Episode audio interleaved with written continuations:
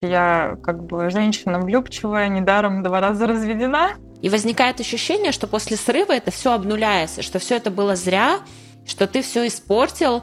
Да, откаты бывают у всех. Ты просто человек, ты не сверхверсия себя. Очень большую роль играет вот в профилактике срывов это не быть все время задолбанным. Я буду отдыхать, в это время что, у меня не будет ни одна калория тратиться? У меня настроение нет 5 дней в неделю. И что, мне теперь 5 дней в неделю отменять тренировки? Я еще себя не залюбила. Я себя еще точно не долюбила, но я себя уже люблю. Всем привет! Вы слушаете подкаст «Ешь спокойно. Все об отношениях с едой и самим собой». Это проект для всех, кто столкнулся с нарушениями в пищевом поведении и хочет освободиться от тревоги, ограничений и деструктивных мыслей о еде и собственном теле. С вами я, автор и ведущая подкаста Яна Задорожная, кроссфит-тренер и спортивный нутрициолог. Сегодня у меня в гостях моя коллега, тренер, health-коуч, фитнес-методист и основатель проекта «Не йога ТВ» Элина Мендрюкова. Элина сама прошла через 13 лет борьбы с анорексией и булимией, включая несколько серьезных рецидивов, и вот уже 5 лет находится в стабильной ремиссии – Сегодня мы поговорим с ней о срывах в РПП, поделимся личным опытом, который научил нас тому, как себя поддерживать во время срыва, как относиться к тому, что они в принципе случаются, каких стратегий придерживаться после срывов, чтобы предотвратить их в будущем. Думаю, всем, кто уже знаком с РПП, эта тема будет очень близка, и вы, возможно, узнаете себя в наших историях. Надеюсь, наш накопленный опыт поможет вам избежать каких-то ошибок и с большей легкостью пройти через трудные времена. Привет, Алина, еще раз. Э, рада познакомиться. Давай начнем с того, что ты расскажешь немножко о себе, чтобы подписчики знали, э, кто у нас в гостях сегодня, кто ты, чем ты занимаешься, как ты связана с РПП. Всем привет, меня зовут Алина, я тренер по фитнесу, по велнесу уже более 15 лет всю свою жизнь я этим занимаюсь. Также я health coach, а, училась в Precision Nutrition, это канадская школа.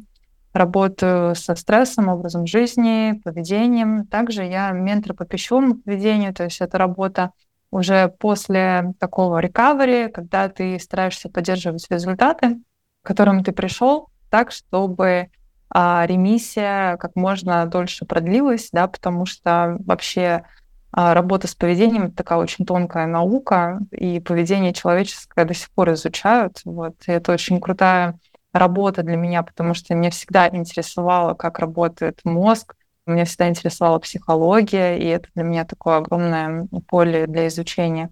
Ну, также я блогер, я веду свою страницу, наверное, активно три последних года.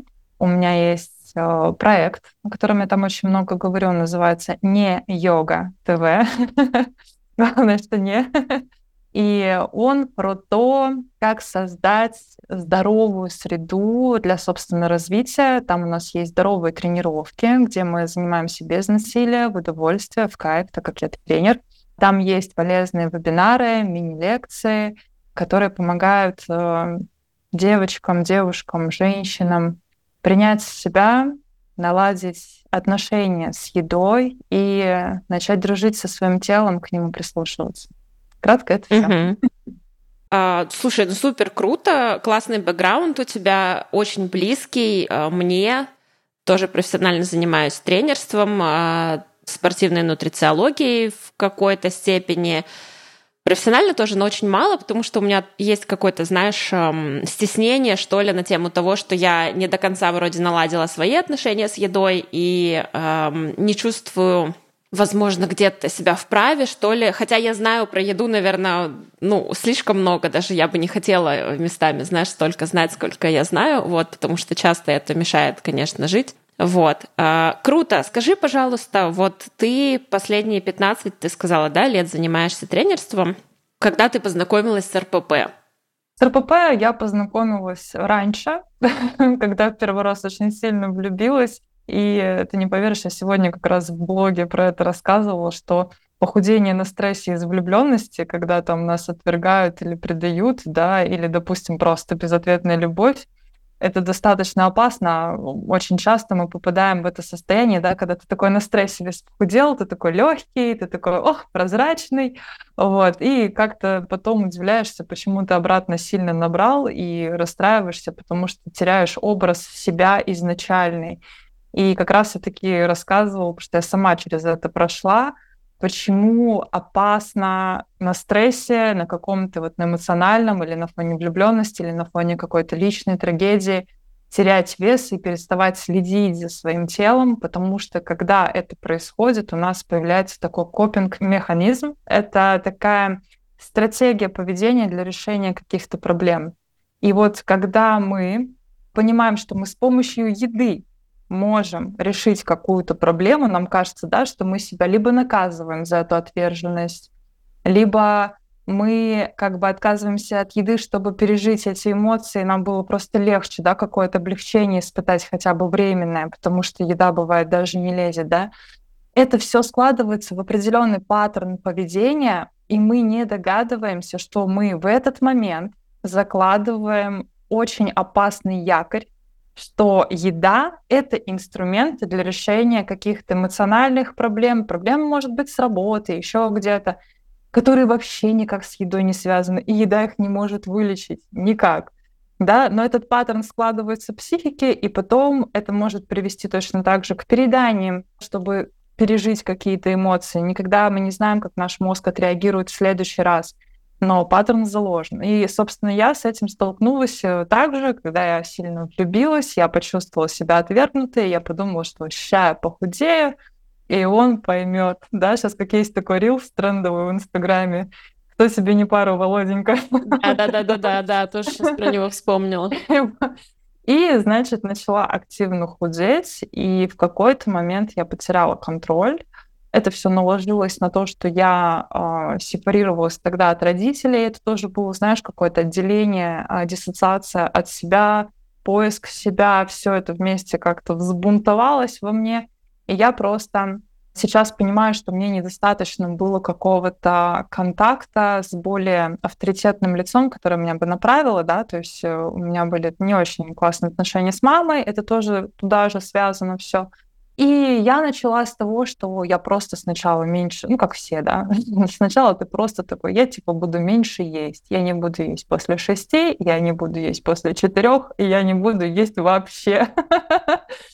А докатилась до того, что я перепробовала, конечно, все диеты, у меня было жесткое неприятие тела, но я думаю, что оно было заложено еще в детстве, и как бы вот вот, да, анорексия, которая со мной случилась, она была очень тесно связана с э, неприятием себя в своем теле, с искаженным образом тела. Как раз э, мы 16 лет пришлись на вот эти вот моды на худеньких девушек. Мне сейчас 34, сейчас сложно мне считать, но, в общем, это было вот эти двухтысячные, да, все эти модные паблики про похудение. Короче говоря, нахваталась я там советов и тоже про еду тогда изучила абсолютно все. Я была как сканер, который заходит в магазин и просто знает, где в чем вот калории просто уже даже не взвешивая. Через все это прошла, и в течение года э, я очень высокая, ну как очень, метр восемьдесят, я похудела до 39 килограмм.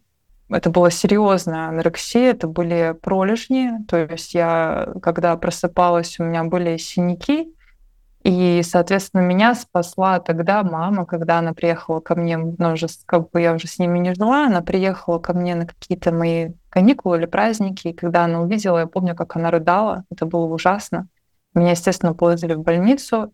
Тогда, наверное, меня, знаешь, что спасло? Одну девочку из нашей палаты, которая тоже была анорексия, и я всегда об этом говорю людям, с которыми я работаю, что это смертельное заболевание, Одна девочка не, не выжила, и вторая тоже пыталась вытащить из, из себя капельницу с глюкозой.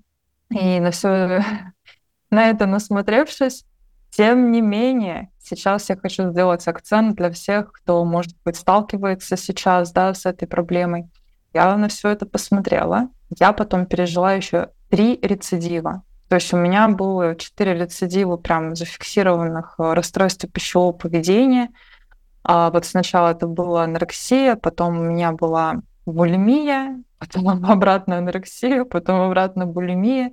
Спортивная булимия, да, когда ты себя настолько далбываешь спортом, чтобы отработать какую-то еду тоже. Это было. В общем, я 10 лет по этим кругам моталась.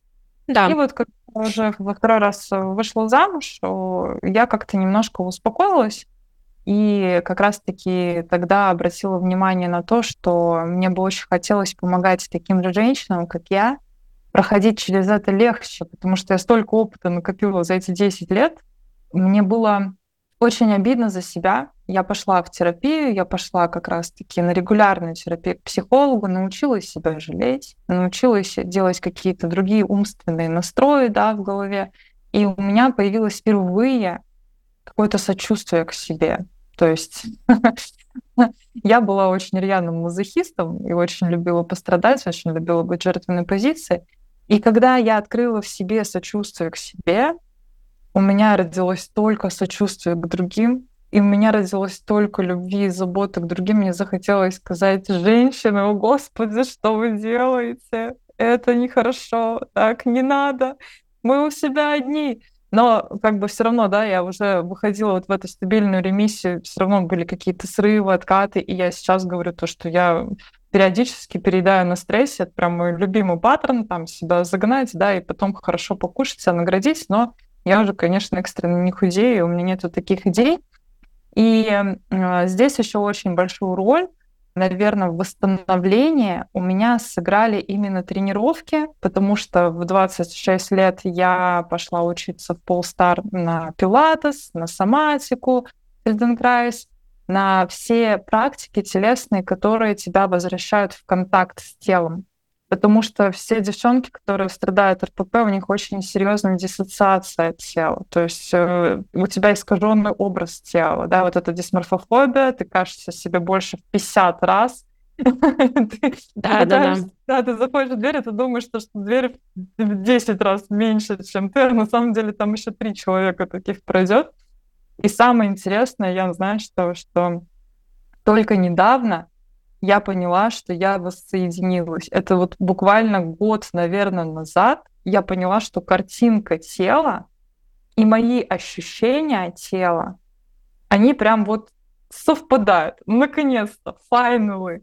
И это была огромно проделанная работа с нервной системой, постоянные занятия с проприоцепцией, да, как тренер тренеру. Ты знаешь, о чем я говорю. То есть это вот эта вся чувствительность, это все, что идет на уровне нервной системы, э, нейропластичности, как мы себя чувствуем изнутри, как мы себя чувствуем мир снаружи.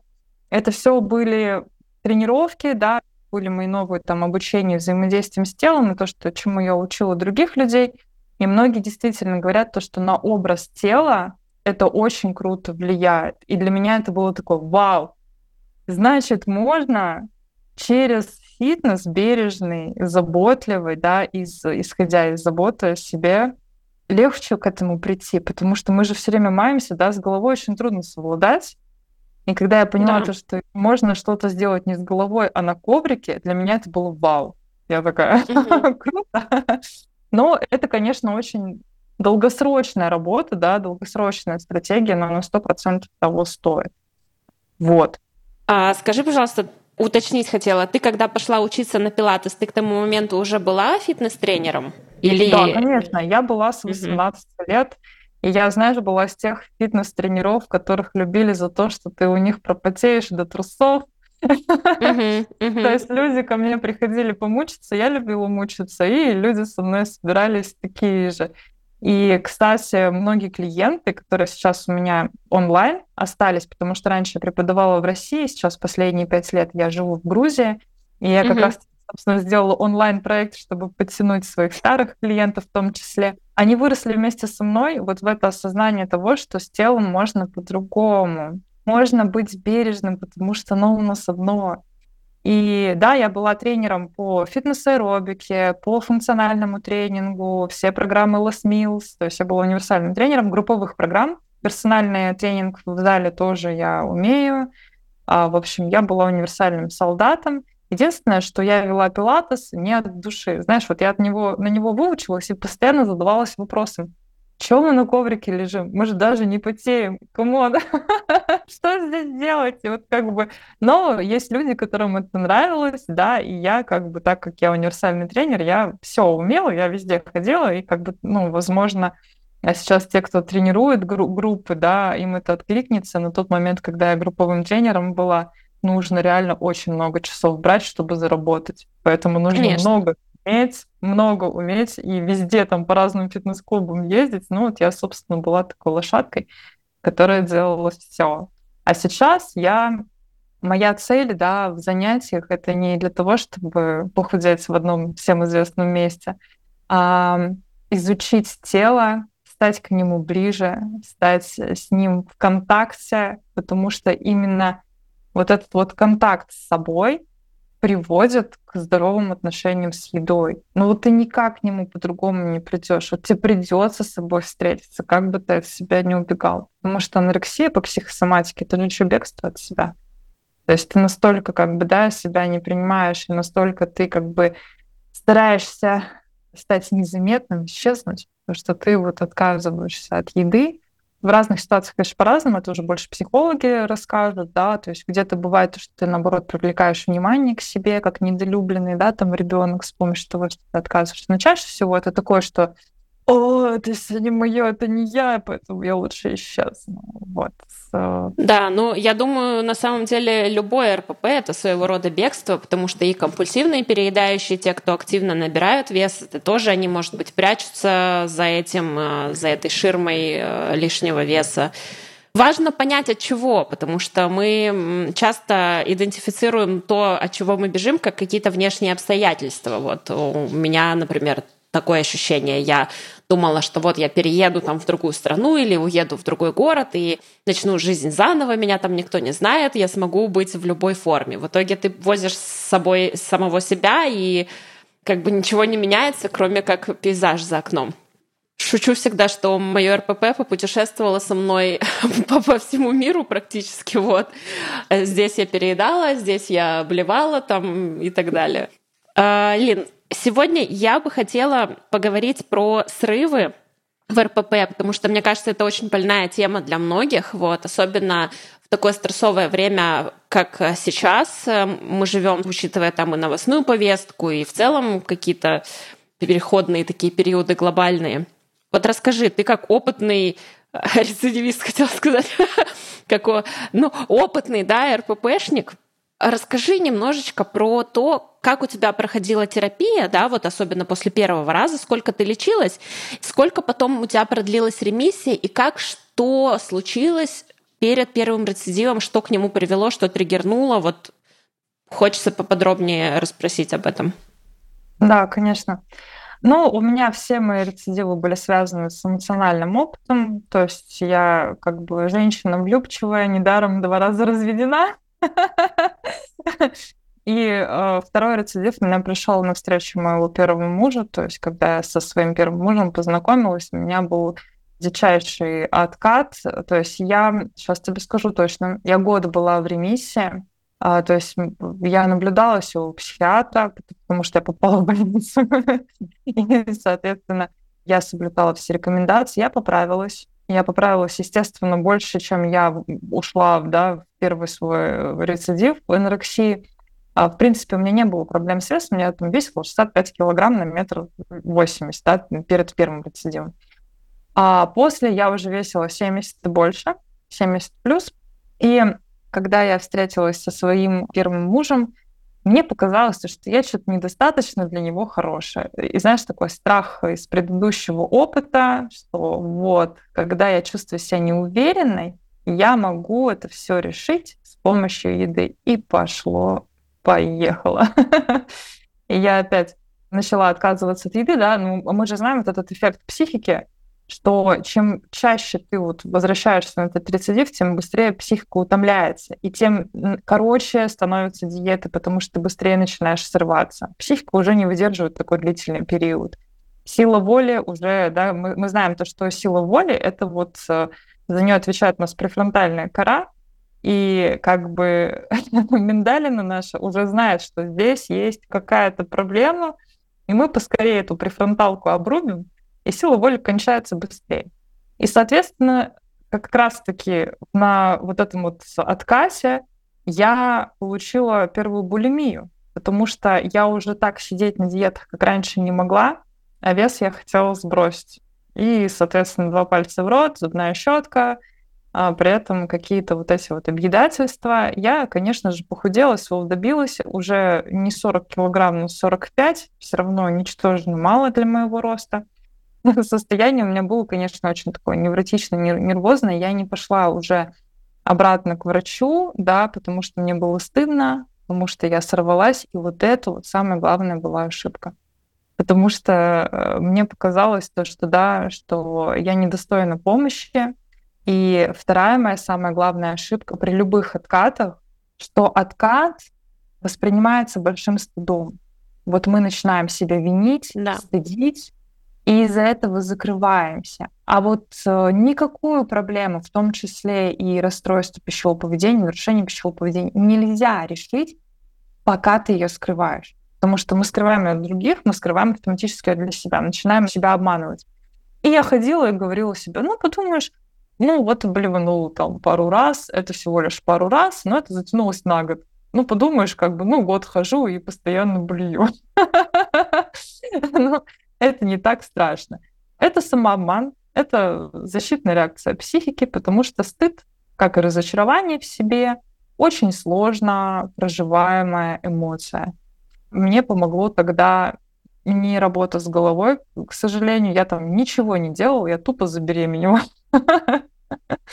И там уже э, так произошло, что ты хочешь, не хочешь, ты будешь есть, и ты будешь прислушиваться к телу, поэтому, потому что женщина, это, это не панацея, не, здесь не рекомендую mm-hmm. способ, да, но просто у меня так сложилось, мой опыт был в том, то, что я забеременела, и на какой-то момент, на два года, год, грубо говоря, беременности, год после рождения ребенка, я воссоединилась с телом. Это было замечательное, чудесное время, потому что я позволяла себе есть, я позволяла себе спать, я позволяла себе двигаться столько, сколько мне нужно, и не больше. Отдыхать и прочее, прочее. Это был классный контакт, который, э, знаешь, я даже где-то сохранила, видимо, на просторах амигдалы, да, там вот в мозгу, что потом я к нему даже возвращалась в некоторых практи- практиках при следующих откатах. То есть я же как-то так жила, да, и нормально было, все было классно. Первый откат был вот э, такой. Выбралась я из него беременностью, а вот второй откат, да, к третьему рецидиву, там я уже, конечно, работала с головой. И самое главное мое достижение тогда было пережить стыд и попросить о помощи. Что тебя привело ко второму откату? А второй откат у меня был связан э, с тем, что я с первым мужем развелась. Опять мужчины, о господи. Но, то есть я, я опять почувствовала себя дичайше неуверенной. А мне было страшно, что я в таком состоянии, в котором я уже с ним была, я там при нем поправилась, соответственно, был ребенок, да, то есть как бы все вот, ну, не скажу, что я опять много весила, но я за беременность очень много набрала, там, даже до 95 килограмм для меня самый был большой вес вообще. И я чувствовала, ну, появились растяжки, я опять почувствовала себя некомфортно, и вот мы разводимся, и я такая думаю, ну кому я сейчас такая нужна? Нужно срочно что-то делать. Вот этот вот стертый опыт, неприсвоенный, да, когда вот э, я не решила как-то проблему сама, и просто забеременела, там пришлось. Тот откат был прям такой, что я снова отказалась от еды, я начала просто кусочничать. Я не сидела особо на диетах, но я старалась есть максимально мало и очень жестко тренировалась. И вот тогда у меня начался такой первый загон по спорту, потому что я тренировалась просто вот ну, каждый день. Я добавила бег, хотя я бегать раньше ненавидела. Это только сейчас мы с ним подружились с бегом. Я добавила жесткое кардио, я взяла на работе максимальное количество часов, где можно потягать железки и себя задолбать. И, собственно, я очень чудесно с этим справилась. Были периоды, когда я, помимо того, что я худела, я еще и, опять у меня была как бы смешана, да, анорексия булимия тоже. То есть если я объедалась, то я звала рвоту. А, и как бы в таком состоянии я пребывала, наверное, полгода. Я сбросила вес, но это было нездоровое похудение. Но несмотря на то, что как бы оно было нездоровое, по мне так нельзя было сказать, потому что я фитнес-тренер, там все равно ты качаешься, и ты такой вроде у тебя есть рельефик, ты такой вроде бы даже не супер худой уже, и выглядишь ты очень классно, секси такой, есть подсушенное золотое, все у тебя круто. А внутри все очень плохо, да, и все очень нестабильно.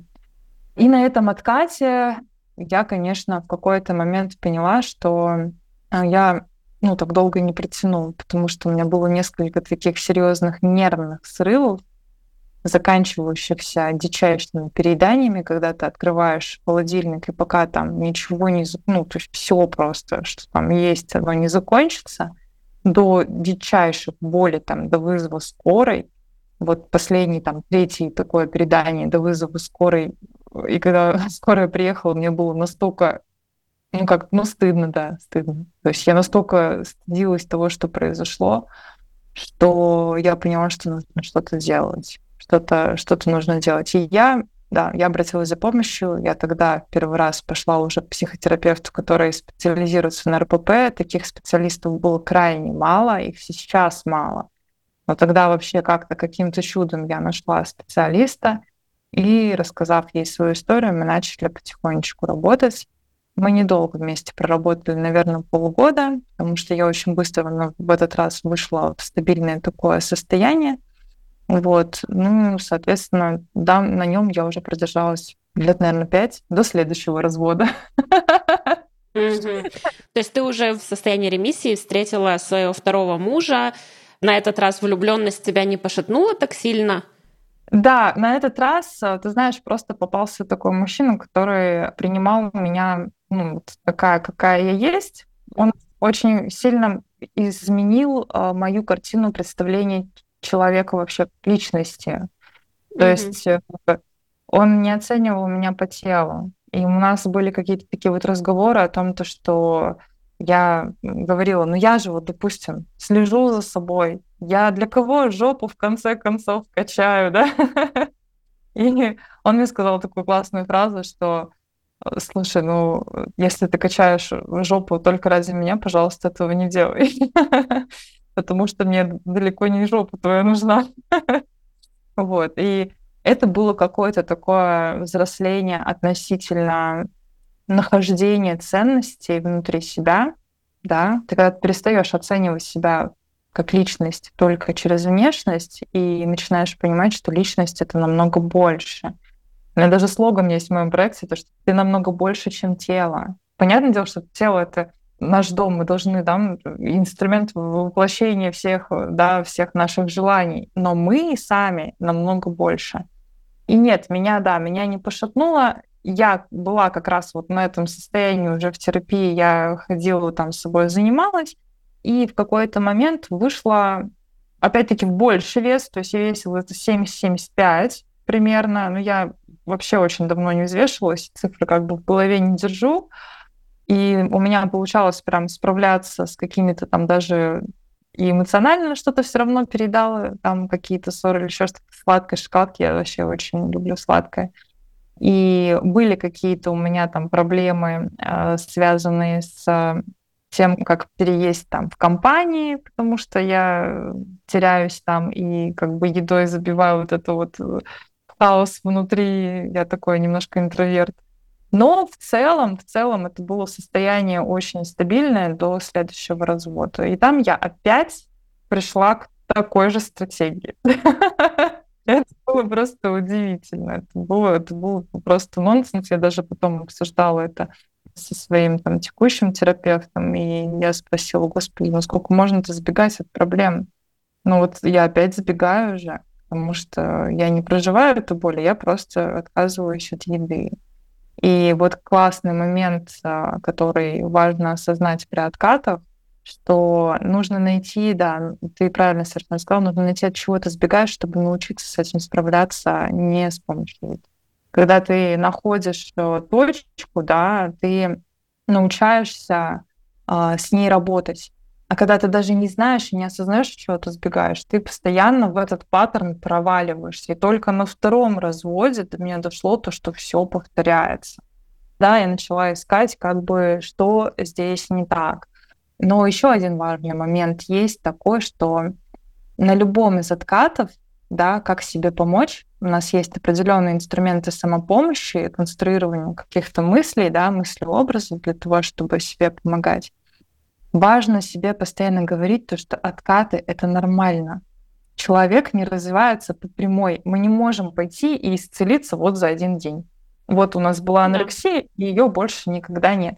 Вот эта вот точка помогла мне вылезти окончательно, потому что стыд и вина за то, что я опять скатилась, они не давали мне возможности да, обращаться за помощью, озвучивать это друзьям, потому что я считаю, что вот эта вот э, тема анорексии, расстройства пищевого поведения, она должна быть максимально социально озвучена. У нас мало про это все равно говорят. Я считаю, что можно говорить еще больше, чем сейчас.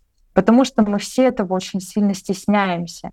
Анорексия и вообще все разные да, типы нарушения пищевых расстройств, они очень стыдные, потому что они, в принципе, нас отделяют от других людей. Кто-то в этом даже может видеть скрытую выгоду, потому что я не такой, как все. Вы вот едите, а я без еды могу. Я типа супермен, да, я могу не жрать, не спать, и при этом существовать. Но с другой стороны, анорексия — это заболевание очень одинокое, да, то есть ты такой, ты понимаешь то, что ну почему они нормально едят, да, а я как будто какой-то, ну вот, неправильный, я как будто какой-то искалеченный, что со мной не так, да. Все происходит потому, что, во-первых, это не обсуждается, об этом мало говорят, и это до сих пор где-то порицается. То есть какое-то старшее поколение, да, там, ну, то есть, можно сказать, что за херней страдаешь? Иди да поешь, и все. То есть мало у нас как бы да, у нас мало образования в этой сфере. В сфере у всех э, мало кто про это знает, и даже те, кто постоянно переедают, они, может быть, даже не знают, что нарушение пищевого поведения. Просто говорят, что я просто люблю пожрать. Вот, да. как бы никак это не разбирают. Вот, соответственно, когда ты озвучиваешь это кому-то, ты, во-первых, выводишь фокус свой, и ты можешь уже с этой проблемой работать, потому что пока проблемы не существует, ты на нее не обращаешь внимания, продолжаешь скатываться. Это такой как стоп-кран, да. Вот. А второе, очень важно иногда посмотреть на себя чужими глазами.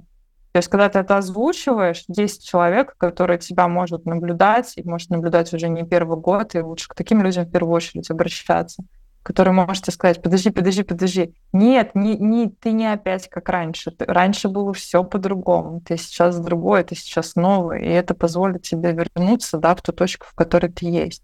Опять же таки, здесь помогает осознание того, что мы никогда не развиваемся по прямой. Нам всегда нужны эти витки, чтобы отталкиваться и выходить на новый уровень. То есть мы развиваемся по спирали. Это касается любых вещей, но в том числе исцеления от расстройств пищевого поведения. А мозг все равно возвращается в старые паттерны на стрессе, потому что так проще, потому что мы уже знаем, как там работать, потому что там есть проторенные дорожки. И вот как бы эти поинты, да, эти мысли, я прямо себе их прописывала, я прямо пыталась их даже озвучить, обсуждала их с друзьями, и меня это, мне это очень поддерживало, мне это очень помогло. Да, я, знаешь, сейчас подумала о том, что часто, когда случается срыв, охватывает, эм, конечно, во-первых, чувство стыда, но еще есть вот ощущение отчаяния и мысль, что все, что было до этого, например, ты целый год была в ремиссии или там даже два года, и возникает ощущение, что после срыва это все обнуляется, что все это было зря, что ты все испортил, и что эти два года чистоты, да, они просто коту под хвост пошли и ничего больше не значат. И вот это вот фатальная ошибка, которую я лично совершала каждый раз, когда у меня случался срыв, я просто обесценивала свои прошлые успехи в плане там полгода, год как-то. Но на самом деле это я сейчас только понимаю, что опыт накапливается на самом деле. То есть чем дольше ты все-таки находишься в чистоте, что я называю, да, без э, э, булимических в моем случае и анорексических эпизодов, тем больше у тебя памяти того, как надо себя вести в идеальном сценарии, да, как нормально, как быть нормальным, как быть здоровым. Вот. А раньше я просто, мне казалось, что ах, теперь надо будет все с нуля начинать, и вот ты снова как будто проваливаешься в эту ямку. Но на самом деле, конечно, это не так. Я поддерживаю тоже твою мысль по поводу того, что нужно делиться. Это очень важно, и в этом плане терапия, конечно, длительная терапия с одним терапевтом хорошая штука, потому что он как раз, он, она может тебе напомнить, что вот помнишь, в прошлый раз было совсем по-другому. Ты там блевала не один раз в неделю, а восемь условно, ну, или что-то такое. И это действительно будут какие-то объективные параметры, которые можно будет оценить. Элин, у меня, знаешь, такой вопрос возник. Тоже, конечно, я из своего опыта, да, из своей коробочки э, все твои истории слушаю, и вот про отношения у тебя всегда получается триггером были какие-то эмоциональные переживания, да, романтические. Вот скажи, не появилось ли у тебя страха перед влюбленностью, перед ощущениями каких-то вот чувств по отношению к другим людям, зная, что это тебя триггерит? Да, появилось. Да, я, я неспроста спрашиваю, потому что у меня, может быть, не только романтические там какие-то переживания, скорее в меньшей мере романтические, но я просто заметила за собой, что когда я поняла, что, а, вот это триггерит, я такая, а, так мне просто надо жизненный опыт свой ограничить. Мне надо вот в эту коробочку залезть, где вот этих вот триггеров, значит, нету, и туда просто не ходить, и вот классно будет тогда. Но ты понимаешь, что ну это же жизнь, ты не можешь себя это совсем как бы изолировать от всего. Вот. И очень интересно в этом плане, что как ты ходишь в это, как ты теперь обходишься с этим знанием, что вот э, расскажи про романтическую жизнь. Да, круто, слушай, это очень интересный вопрос. Ну, то есть я тоже про это думала, но ты навела меня на очень крутые мысли. После последнего развода у меня был такое ну да, страх отношений, потому что я понимала, что опять начнется вот эта вот суета, опять начнется стресс. А что будет с моим режимом питания, который я выстраивала, ну, столько лет, да, то есть я там уже все придумала как, а потом вот развод, и потом все это опять полетело. И так, ну, то есть вот очень много было мыслей, которые меня разрывали изнутри. И более того, у меня не было долгих отношений. Я думаю, что даже, ну, то есть это, конечно, не все, да, но часть виной была вот, вот эти вот мои состояния и, и новый появившийся страх. Я в это хожу каким образом? Я начала разбирать для себя отношения, да, как свою больную какую-то точку, и поняла то, что я у меня нет проблем в отношениях с другими, хотя я раньше так говорила и вообще, в принципе, все оправдывала этим, то что да, у меня просто не клеится, да, у меня просто там все разводы, постоянные расставания. Я поняла, что я не в ладах с собой, в отношениях с собой. И я начала для себя разрабатывать стратегию, а что я могу сделать, чтобы наладить отношения с собой наконец, чтобы мне с собой было хорошо. Потому что когда мне с собой хорошо, мне будет хорошо с кем угодно, неважно в каком теле, неважно в каком состоянии, в каком весе, да. И как только я начала делать какие-то конкретные шаги, чтобы с собой подружиться, чтобы себя полюбить, у меня пропал вот этот вот паттерн. То есть как бы чисто для примера, я вот недавно рассталась опять э, с мужчиной, там, с которым долго встречалась. И на удивление я нормально ем, я слежу за тем, то, чтобы этот сочный персик не усыхал. я хожу и говорю, иди, мой хороший, тебя поглажу за плечико. Ты сейчас не можешь тренироваться, ты пойдешь полежишь, ты не будешь себя наказывать, ты будешь себя жалеть, любить и беречь, потому что ты у себя одна, а их будет еще много. Но э, я к этому пришла только тогда, когда у меня появился реальный навык себя любить. Я еще себя не залюбила. Я себя еще точно не долюбила, но я себя уже люблю. То есть я каждый день спрашиваю себя, как ты можешь к себе проявить любовь сегодня, где ты можешь себя поберечь, где ты можешь освободить свой календарь, где ты можешь дать себе в графике отдых. И это такие шаги, к которым я приходила просто тупо накапливая критическую массу осознанности. То есть я понимаю, что мне не хочется это делать. Я понимаю, что я жертва, да, то есть у меня по моей психике я как бы склонна к тому, чтобы мазохистить, забивать, наоборот, календарь, делать 150 разных эфиров за день, там, выходить на 150 проектов, это вот прям мое. Но в какой-то момент я поняла, что вот это каждое выгорание, каждый стресс, где я вот чуть-чуть, я прям близко опять к откату, да, становлюсь, где я уже тянусь за шоколадкой не потому, что я люблю шоколад, а потому что она меня сейчас спасает. Меня это достало. Я уже такая, типа, ну, come on, ты, ну, может быть, что-то сделаешь со своим образом жизни. И вот я как коуч об этом знаю. И, кстати, вначале я хочу про это рассказать. Ты сказала, я стесняюсь да, работать с питанием, потому что у меня есть какие-то там проблемы. Фишка в том, то, что проблемы есть у всех, кто этим занимается. Потому что сфера, которая вот тебя интересует, и которую ты знаешь все, это реально, ну, ты не можешь быть в ней без проблем. Не бывает идеальной точки, где ты такой, все, я гуру, я постиг дзен и все остальное. Дзен здесь состоит в том, что ты принимаешь себя такой неидеальный, потому что, ну, ты знаешь, как с этой неидеальностью справляться. Ты уже знаешь, что ты не должна быть здесь идеальная. Да, косяки бывают у всех. Да, откаты бывают у всех. Ты просто человек, ты не сверхверсия себя. И я, ну, как бы вот точно так же через такое принятие, да, э, свою работу начала, и всем клиентам тоже постоянно об этом говорю.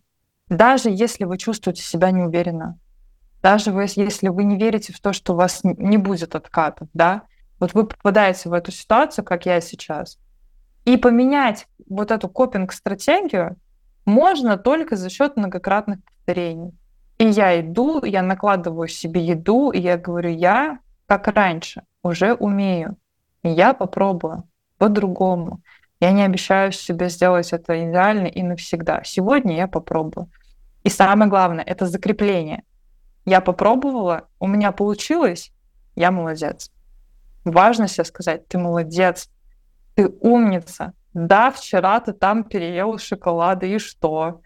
Или да, ты вчера вообще забыла поесть, и что? Зато сегодня ты поела. Сегодня ты молодец. И чем больше вот этих вот позитивных якорей ты сам себе накидываешь и учишься с собой вот так вот взаимодействовать, чтобы тебе самим с собой было хорошо, тем меньше все внешне на тебя влияет.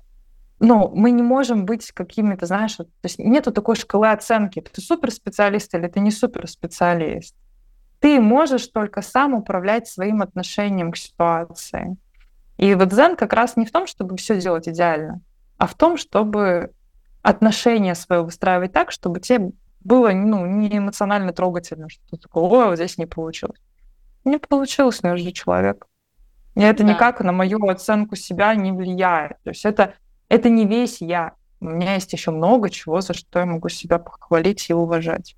Вот. Да, мне кажется, важно, я хочу вот обратить внимание на то, что ты сказала про загонять себя да, до каких-то таких пределов, мазохистить.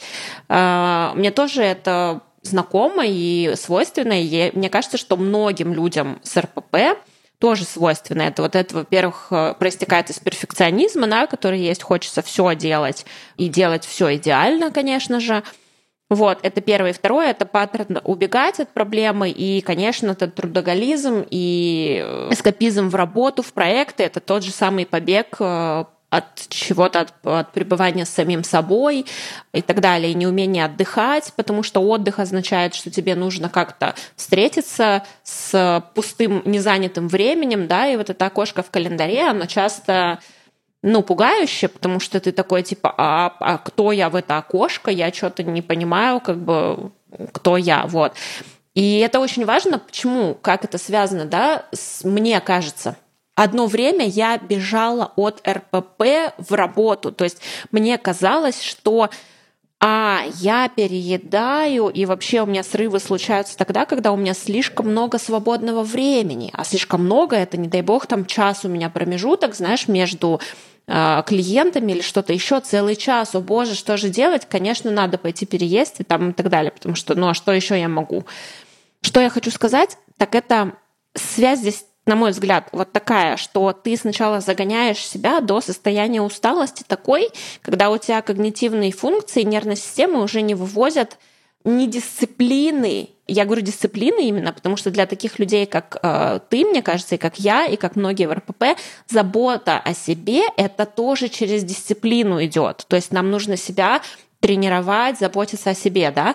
И в состоянии усталости нет совершенно никаких сил моральных, эмоциональных на то, чтобы пойти, например, пять минут подышать, помедитировать. Нет никаких эмоциональных сил на то, чтобы пойти на деревья посмотреть, там, выйти на прогулку, да, как говорят, там, типа, э, ну, там, я не знаю, послушать даже музыку или что-то вот такое, что тебя, по идее, должно расслаблять. То есть на это тоже нужны ресурсы, а их у тебя совершенно нет, потому что ты заебался, прошу прощения, пока работал.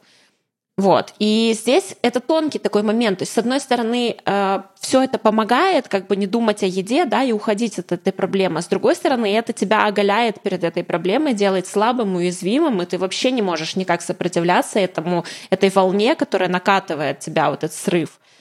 То есть э, вот здесь вот, мне кажется, очень важно. У меня был к тебе вопрос по поводу того, как, на твой взгляд, предотвратить срыв. И вот сейчас, наверное, я тебя попрошу тоже на эту тему высказаться. Но мне кажется, что очень большую роль играет вот в профилактике срывов это не быть все время задолбанным.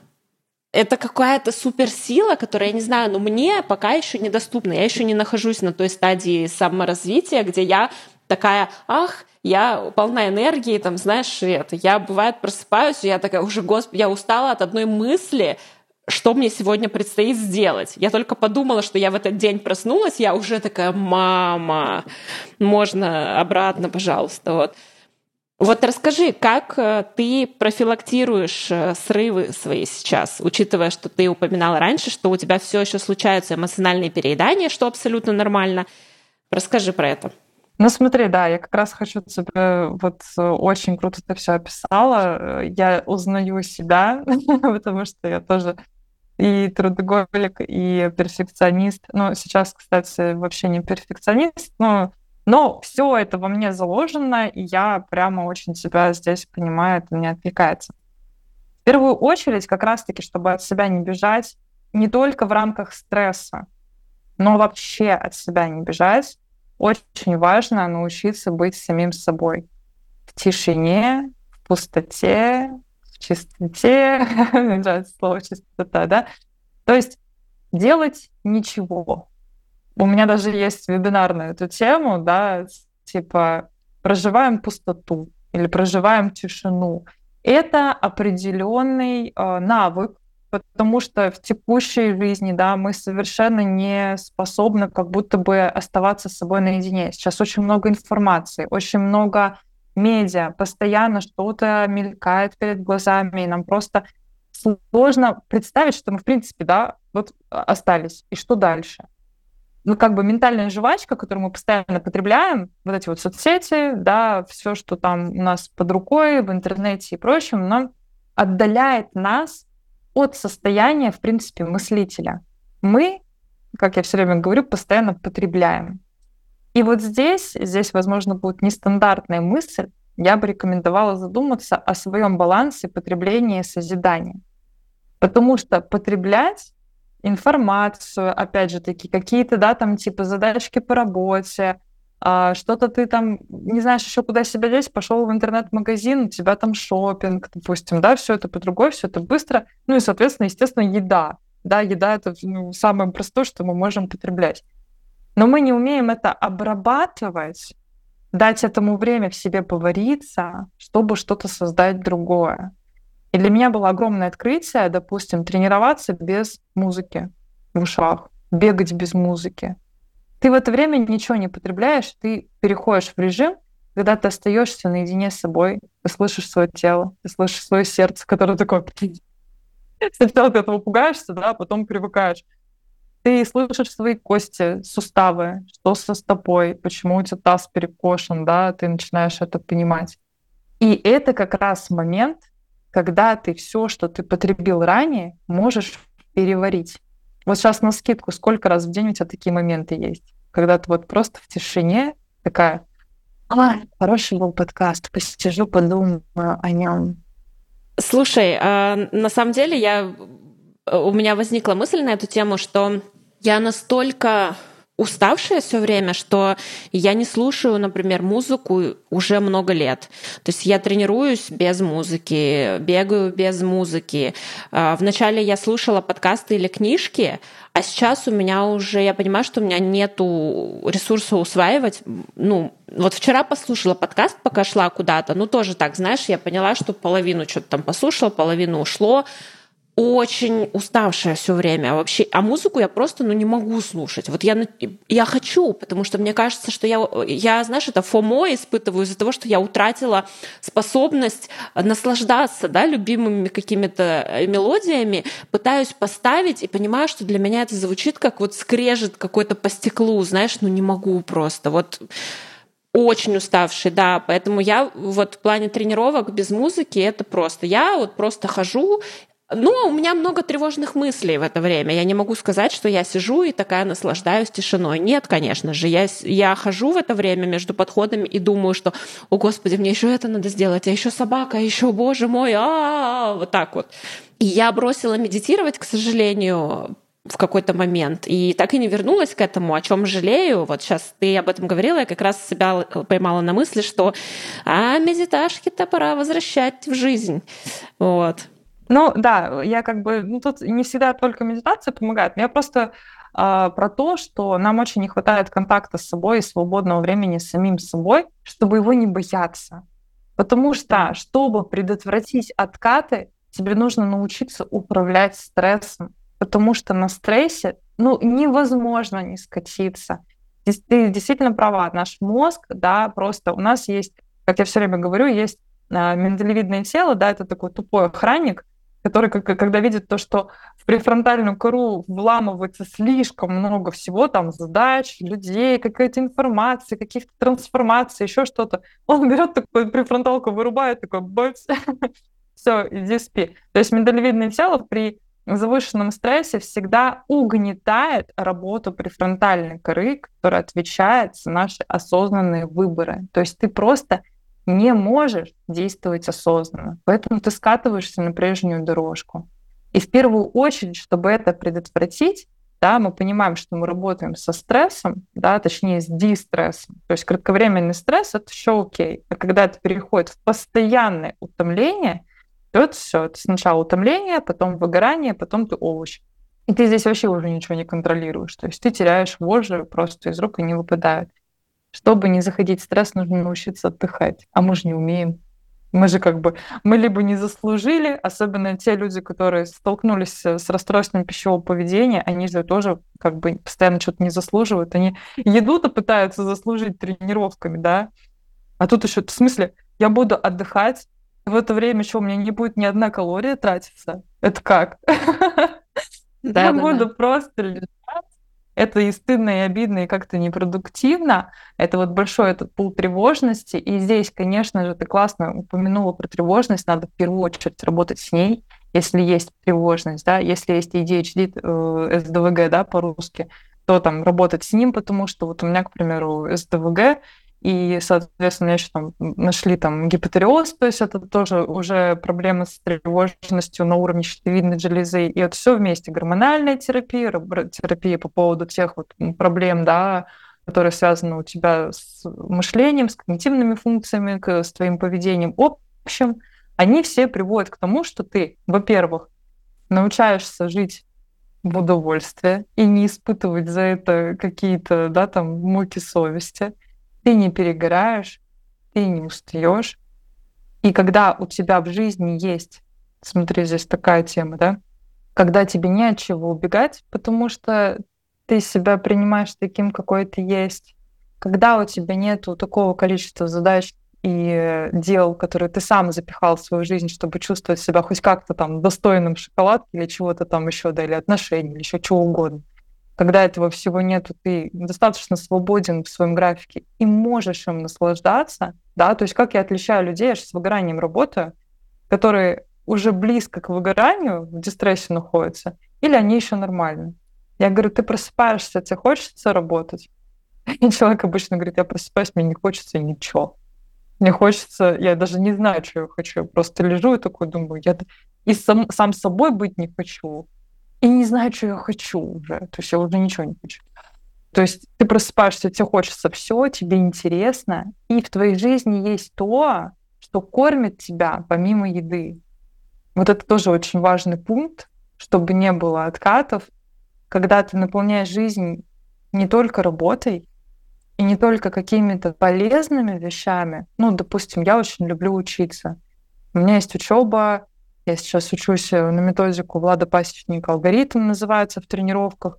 И иногда хочется не учебой забить свое свободное время, а просто тупить в Гарри Поттера. Сори, но как будто я все новогодние праздники провела просто вот в телеке. Ну, хочется. И это нужно делать. Мы же себе это не разрешаем. И вот когда ты разрешаешь, когда ты себя принимаешь, и когда у тебя здоровый баланс работы и отдыха, то тебе никакие откаты не страшны.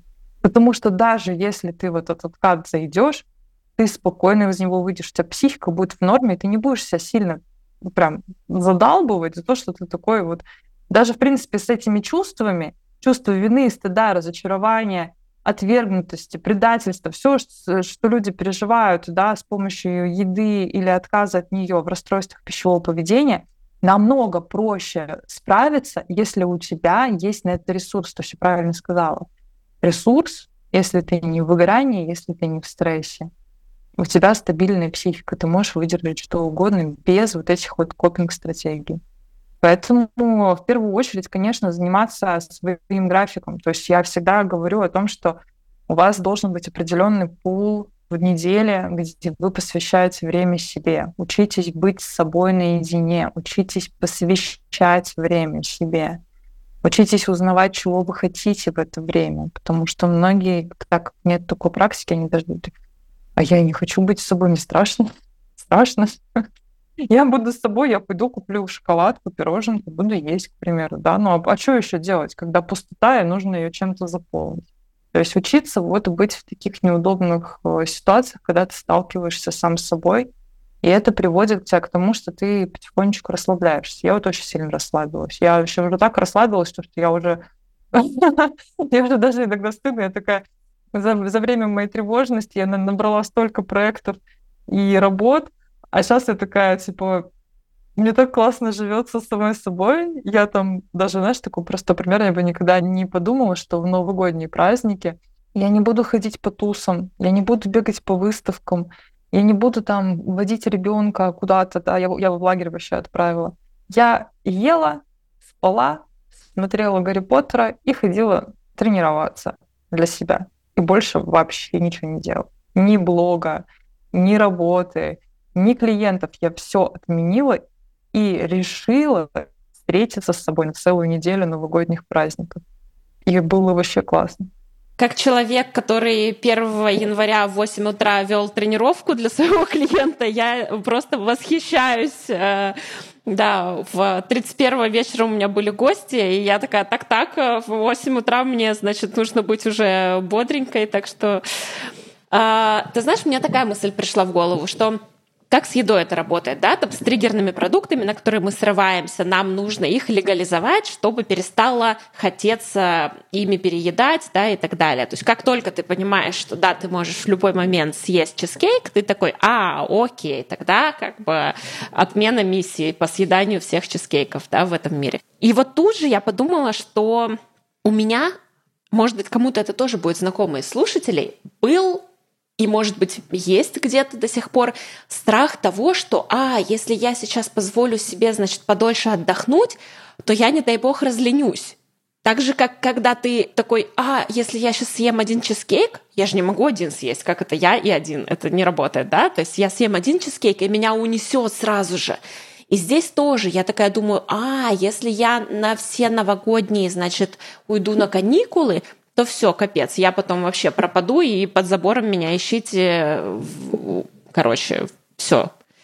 Тут ты понимаешь, что как только ты разрешаешь себе, а, сегодня я отменю, потому что я себя плохо чувствую, и так вот, и это не значит, что ты теперь все время будешь факапить и все отменять. Это значит, что сегодня вот так, а завтра ты будешь снова в строю, как бы, и вернешься к своим привычкам обычным и к дисциплине.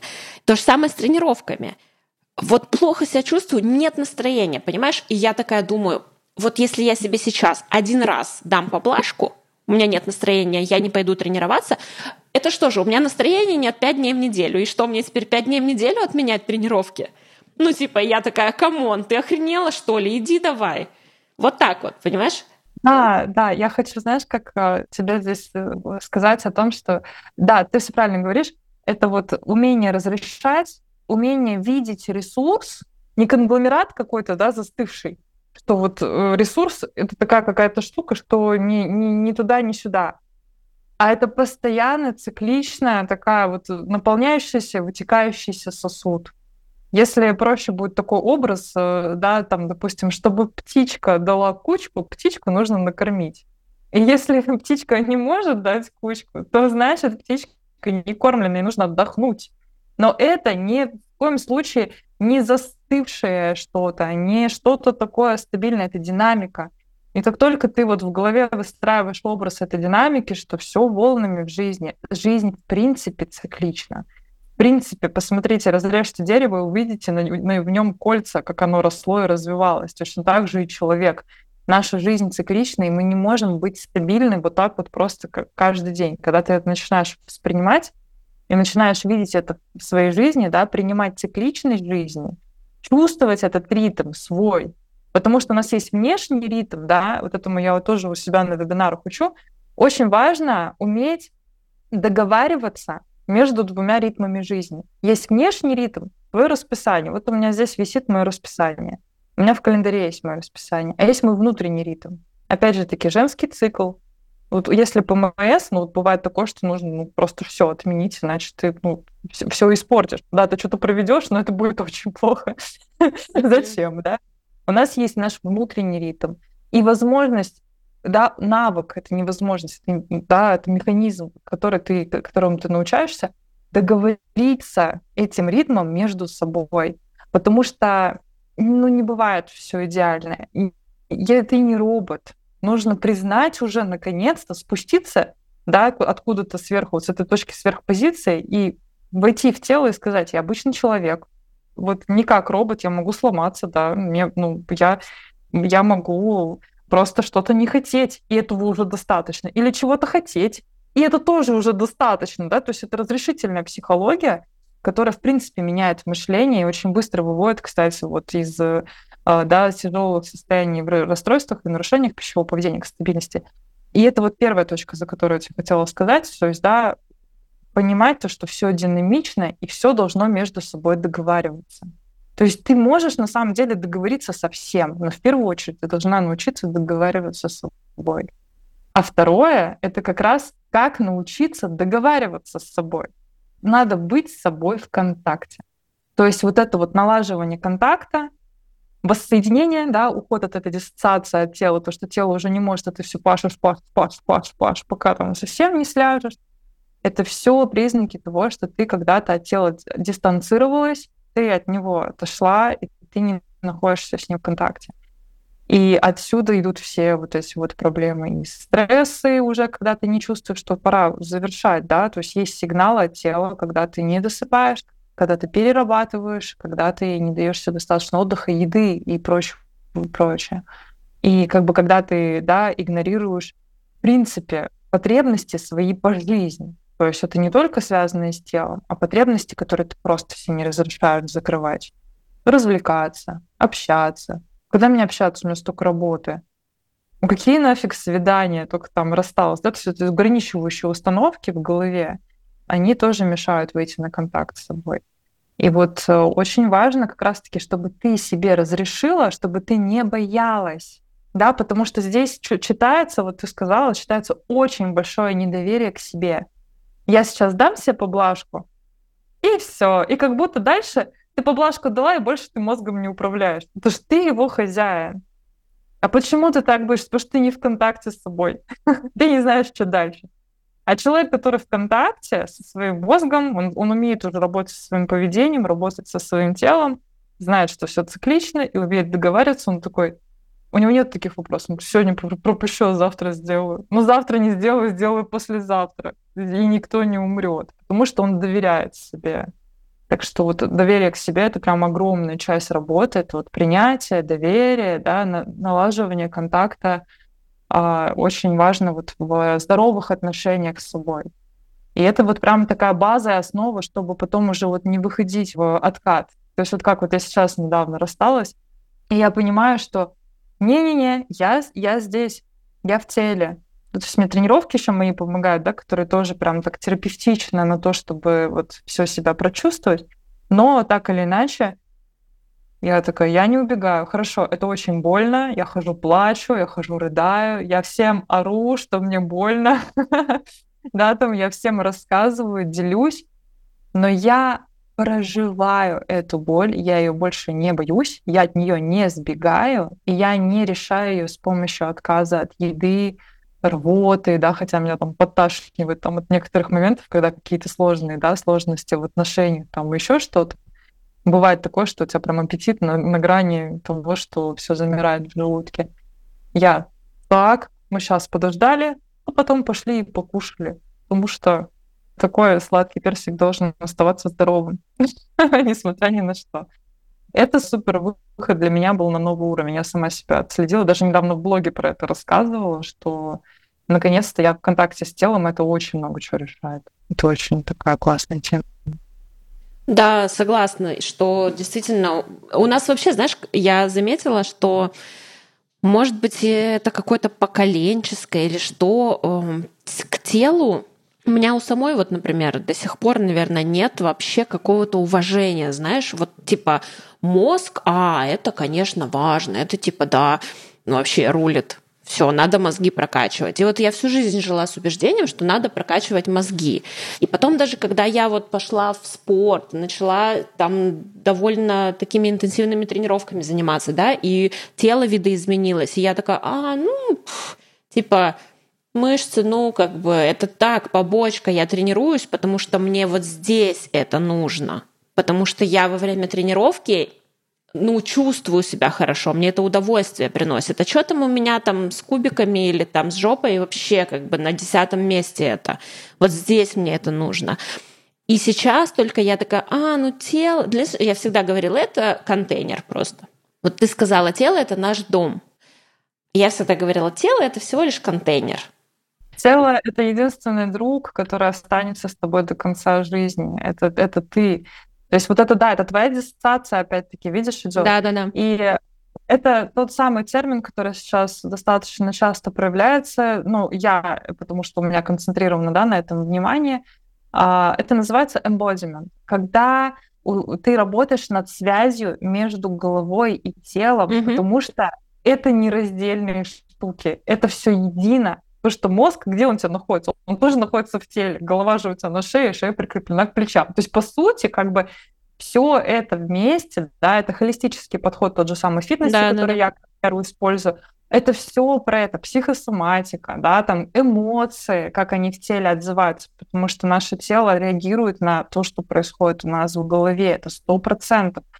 И, соответственно, когда ты перестаешь это отделять, да, вот я как раз-таки со связью этой работы, у тебя пропадает вот это вот когнитивный диссонанс постоянный, который вот ты с одной стороны здесь пытаешься закрыть, не закрывается, с другой здесь, а ломается вообще абсолютно все. И это вот целостное восприятие себя как личности, ты, нет, ты не только мозг. И более того, да, мы же знаем то, что наш мозг на две трети занят движением. То есть развитие себя в движении, развитие двигательных функций, двигательного контроля – двигательных каких-то да, задач, когда ты решаешь разные задачи, развивает мозг. Да, то есть да. ты хочешь развить мозги, иди потренируйся, сделай нейрогимнастику, позагибай пальчики в разные стороны, поработай пальцами ног, там показайся пальцами носа, или же сделай какую-то тренировку на координацию и баланс. И ты поймешь, насколько это связано. И, кстати, мой любимый нейробиолог э, Дубынин, он все время говорит, хотите развивать мозги, чтобы они не старели, идите на танцы. Идите, занимайтесь танцами и учите хореографию, пытайтесь копировать, повторять, да, включайте зеркальные нейроны, активность, проявляйте нейропластичность, чтобы быстро все повторить, и тогда ваш мозг будет очень развиваться и долго сохранить свою молодость и активность. С тобой можно только согласиться, все правильно говоришь, э, надо всем этим заниматься, особенно Конечно, вот знаешь, я сейчас просто пытаюсь примерить это сейчас из, э, с текущей моей точки, да, где я там нахожусь в ремиссии и все как-то понимаю, как-то осознанно стараюсь и тренироваться, и питаться, и так далее. Это все такое, да, да. Сейчас вот я попыталась перекинуть себя в состояние обострения, да, когда ты в срыве находишься, И я помню, что когда я в срыве, я жадно поглощаю вот всякую информацию, слушаю подкасты, слушаю каких-то экспертов по РПП, знаешь, которые тоже тебя вот пытаются на вот это. И ты слушаешь, ты вроде хочешь это все тоже делать, но у тебя как будто ты же уже вот там погребен, да, под вот этим вот э, своим, даже не знаю как, под э, грудами этого тяжкого, я не знаю, бремени, э, цикла вот этого, который тебя уже зацепил, и все, ты уже вот засосан туда прям полностью, и совершенно невозможно. Вот давай напоследок у нас есть еще немножко времени, хотела бы посвятить это время тому, чтобы обсудить, какие есть варианты у тех, кто вот уже там, уже все вот днище пробивает. И вот уже надо до срыва дойти, да, вот уже надо до дна дойти, чтобы оттолкнуться. Вот я бы со своей стороны сказала, что вот надо, вот надо главное знать, что вы оттуда оттолкнетесь, потому что после срыва всегда будет новая волна, и у вас будет всегда новый шанс. Вот из твоего опыта расскажи, как это? Первая основная установка, которую нужно себе сказать, это временно.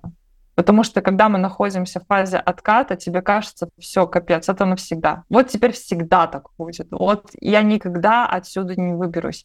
Нет, нет и нет. Выберешься, и это обязательно пройдет.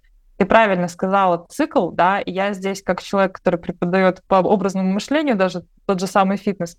Представляете себе цикл, и что вы скатываетесь с этой горки, и вы обязательно такое кольцо, да, вы в это кольцо залетели, и чтобы, в принципе, оттуда вылететь, нужно, да, нужно прокатиться по дну. То есть ты такой закатываешься туда и такой жюк, и прямо это представлять, то, что сейчас, да, да, да, я скатываюсь на дно, и обязательно потом идет такой подъем. И вот эта вот мысль о том, то, что это сейчас временно, прям постоянно ее себе проговаривать, это временно, это временно, это временно, это обязательно пройдет. А сейчас я что делаю? Я не сбегаю, и я проживаю. И второй очень важный и полезный point — дать себе это прожить. И это тоже большая доля, доля принятия. То есть если я сейчас сбегу, застыжусь, буду отрицать это, я не присвою этот опыт. И чтобы я в следующий раз зашел на этот цикл, но вышел намного быстрее, мне нужно признать, да, я в откате, да, мне сейчас плохо. Прям позволить себе пожить плохо, потому что мы настолько перфекционисты, идеальные супер-женщины, там супер-мужчины, супер-женщины намного больше, что нас больше всего здесь ну, тревожит? Разочарование в себе. Мы же очаровались и подумали, что мы никогда больше туда не скатимся. И вот эта мысль, то, что нет, мы скатимся. Не-не-не, это нормально. Откаты — это нормально. И когда ты такой, о, ну это же нормально, я же себе ничего не обещал, во-первых. И во-вторых, как бы не разочаровываться, да, то есть себя обязательно здесь поддержать и сказать то, что спокойно, я всего лишь человек. Я всего лишь человек, и ошибаться — это нормально, без, без ошибок не бывает нового опыта. И третий шаг, очень важный здесь, этот опыт новый зафиксировать, не сбегать от него, да, я все время говорю то, что вот вы как решаете уравнение — как вы можете подобрать переменную новую, если вы постоянно стираете все производные, да, то есть как вот у нас есть, да, пример, и мы такие, ой, этот опыт такой неприятный, я его из памяти сотру. Я не буду его проживать, я просто от него сбегу в работу, как ты правильно рассказала, еще куда-то, еще куда-то, еще куда. Вот у меня там болезненное расставание, да, я не сбегаю от него в работу, не сбегаю от него в еду, я говорю, все, капец, меня накрыло, я подыхаю, у меня, у меня боль, у меня вообще все, но это вот просто как пример. То же самое на откате. Последний откат у меня был такой. Я орала всем терапевтам и говорила, это какая стыдоба, я испытываю стыд, я испытываю вину, мне так хреново, мне так плохо. Они такие, правильно, все, ты, ты говоришь, правильно, все, проживай. Вот проживай, и когда я накопила эту критическую массу осознанности в себе, потому что этот опыт уже присвоил, только тогда я начала себя уже отлавливать до, а не в эпицентре. В эпицентре, правда, сложно, и вы должны себе дать время этот эпицентр перенести, потому что вот вы представляете себя вот в центре шторма, и, конечно, там вот ну просто ты такой держишься, тебя трясет и выворачивает. Нормально, позволяем себе это прожить, не стираем производные, а прямо записываем. И вот как раз третий пункт — это то, что вы фиксируете этот опыт. Можно вести дневник, Можно разговаривать с друзьями, да, фиксация происходит через то, что вы это выносите из себя. Можно рассказывать своим друзьям, можно раз- записывать то, что у меня, я сейчас в этом откате чувствую себя плохо, неуверенно, нестабильно, я чувствую, испытываю вину, стыд, я очень жду, когда это закончится. Все, что лезет в голову, все это зафиксировать. И самое главное, это четвертое. Помимо того, что вы фиксируете, что вы чувствуете, вы должны себя похвалить. Критика выведет вас обратно. Все. Вам нужно сказать, найти в, в этом откате точки, где вы что-то сделали по-другому. И эти изменения послужат основой для следующего, более легкого отката. И сказать, ну в этот раз я к себе более лояльно отношусь, я молодец. Но в этот раз я все-таки, все-таки там у меня отказ меньше, или, допустим, при перееданиях порций все равно меньше, мне уже меньше нужно. Но в этот раз меня ну, более сложная вещь какая-то вывела. А вот в предыдущий раз, когда был какой-то стресс, я держалась. Найти минимум пять точек, которые изменились. И за них, как за, за якоря, схватиться и держаться, пока вас теребит этим штормом. И тогда вы выйдете намного быстрее, и в следующий раз переживете эти откаты намного легче. Да, поддерживаю. Я абсолютно проходила вот все, что ты сейчас описываешь. Э, действительно, это так, и это помогает. И каждый откат, он э, разный. Это не, не тот же самый откат каждый раз. И особенно если между откатами проходит у вас какая-то работа над собой, какая-то терапия, и э, вы, в принципе, занимаетесь этой проблемой, да, то каждый следующий откат это будет ну, просто вклад в будущее выздоровление, которое неизбежно наступит, если проблемой заниматься. Вот. Так что свет в конце туннеля, вот у нас Элина сегодня олицетворяет этот свет как человек. Сколько ты уже в ремиссии? Ну, вообще, получается, сейчас пять лет. Ну вот, пять лет – это очень крутой результат, по-моему, вообще всем желаю.